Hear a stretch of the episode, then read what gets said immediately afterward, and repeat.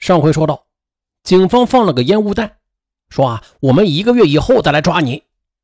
啊，目的是让高德飞放松警惕。哎，当天晚上，警方再次来到村子里，就冲到了高德飞的家中，当场对他进行了逮捕。只是可惜，这么好的画面，他却没有机会进行直播给他的家人看。如果再进行直播一场落网，那肯定会特别的火。警方把他抓住之后，这个家伙还在叫嚣呢：“我是自首的，不是被你们抓住的。”在他看来，自己是有觉悟之后，这才自投罗网的。而且，这个把自己的地位看得比生命还高的家伙。居然还提前录制好了退隐江湖的告别演说，啊，他是这么说的：视频里他深情地说，呃，这丐帮的兄弟姐妹们，你们好。当你们看到这个视频的时候啊，可能我已经不在了。在这里感谢我丐帮所有的兄弟姐妹，感谢会员哥五哥，呃，感谢曾经支持我的每一个大哥大姐，请原谅我的不辞而别。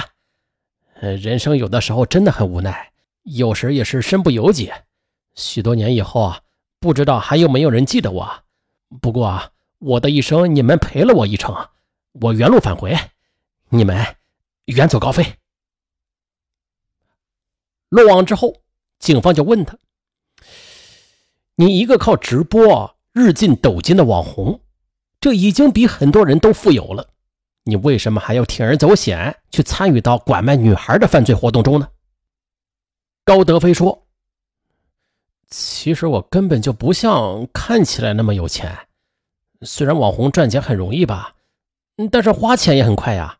那像我这个网红，要才艺没有才艺，要文凭也没有文凭，我就只能在网上去骂人，并且靠着江湖义气来一些低级的行为来炒作。”你们别看我表面上看起来很凶狠吧，但实际上都是在配合剧本演出，为的就是给自己打造一个很江湖义气的人设。二零一五年之后，就流行起来几句话：风里雨里，高速路口等你，别跟我在网上逼逼赖赖的，你看我干不干你就完了。百因必有果，你的报应就是我。他们这些人在网上骂人，就是为了吸引流量，咋咋呼呼的，毫无正能量，还各种低俗的炒作。其实他们根本就不叫网红，应该啊叫他们网黑。但是啊，也就是他们这些网黑却非常有市场，哎，慢慢的就吸引了一大批不理智的粉丝。于是啊，在直播的过程中，就不断的收到各种打赏，最多的时候啊。每天有几十万元的打赏呢。后来，看守所里的高德飞说：“其实我们在网上有的时候也会帮着平台带货，嗯，通过直播赚来的钱，平台要抽走一半，我们签约的公司也要抽走百分之三十。嗯，到我手上的也只有一点点了。再加上当年我为了维持我的形象。”还全款买了一辆保时捷，一百四十多万呢。为了我这形象吧，我也不得不花这笔巨资。人靠衣，马靠鞍。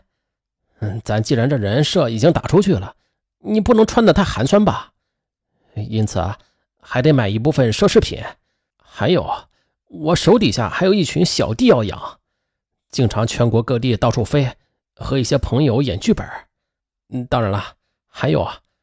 朋友们给你的直播间里打赏刷礼物，你不得礼尚往来，也给人家刷礼物吗？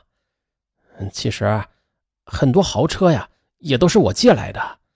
我就是拍一下小视频，有的时候看到路边停了一辆豪车，我就过去蹭个合影。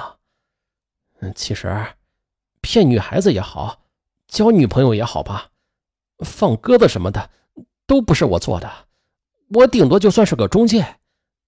我以为我最多就是拘留，好吗？这个法盲他其实不知道啊。法律规定，以欺骗等非暴力手段使妇女脱离家庭，并为自己所控制的行为，就已经构成了拐卖妇女儿童罪。二零一九年五月二十八日，这一系列案件在江西崇仁县人民法院进行了审理。法庭上，几名被告人还宣称女孩们都是自愿的，但是法庭却拿出了很多聊天记录作为证据。那诸多证据和证人的证词，几名被告人的行为都构成了犯罪。组织五人以上，强迫三人以上未成年女孩，啊都属于加重情节的。最终呢，在网络上以男朋友身份诱拐女孩的罪犯，被判处十年六个月和十年两个月不等的有期徒刑。李昌夫妇组织强迫卖淫罪。分别被判处有期徒刑十二年和十一年。二零二一年四月，高德飞因为拐卖妇女儿童罪被判处有期徒刑十三年六个月，他没有上诉，此刻正在江西省某监狱服刑，洗刷自己的罪恶人生。嗯，回看本案，本案中受害女孩们都有一个共同的特点啊。很早辍学，青春叛逆期和父母存在着矛盾。确实，青春叛逆期的女孩们，确实容易走弯路。家长在这个时候要格外的小心呐，多关心正处于青春叛逆期的孩子。再一个就是，要尽量的让你的孩子多读书，学历高一点，他的见识和阅历就会更高一点。啊，那些经常听到一些人呢，老说哎呀，读书有啥用啊，是吧？你看我朋友没读书，大老板一年赚好几千万。实际上他忘了一个东西啊，比例嘛，这比例在那摆着呢。一百个读书人和一百个文盲，他能有的比吗？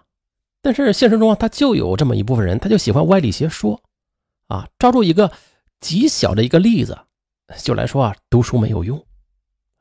就是一点好作用啊都不起，那不信大家可以放眼看去，站在科技领域顶端的那些人，哪一个他是文盲啊？所以啊，还得说回来啊，读书最重要啊，读书是第一位的，学历高一点还是没有坏处的。那可悲的是啊，有一些被警方解救出来的女孩，甚至没有和父母回家，直接就去了其他城市继续打工去了。有的甚至选择和社会小青年继续的厮混在一起，干脆就破罐子破摔了。这也是一种教育的悲哀吧？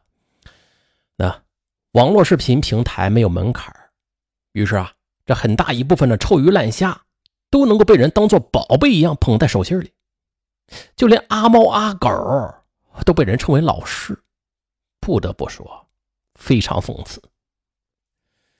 呃，人心都是隔肚皮的，隔着屏幕，你更不知道人家这背后到底是人呢还是鬼呀？在网络上认识的人，尤其是这个人喊你去他的城市赚钱时，警惕啊！在某音某手刚刚出现的时候，这里边很多视频其实都是无下限的，啊，这两年管理的稍微是严格了一些，但是仍然会有大量的恶俗标题视频出现，啊，为博眼球炒作。无下限，所以大家在选择看视频的时候，要警惕那些三观扭曲的主播啊，尤其要警惕自己的孩子是否也会看这类视频的，千万不要让孩子被这类视频给带歪了，一定要在孩子建立三观的时期，让他们远离这些扭曲的人，多看一些积极向上的视频啊，故事什么的，或者多听听上。上文说大啊，不是自吹自擂啊，有好处啊，最起码能让大家时刻保持一颗警惕的心吧。啊，本案就到这儿，我是尚文，咱们下期再见。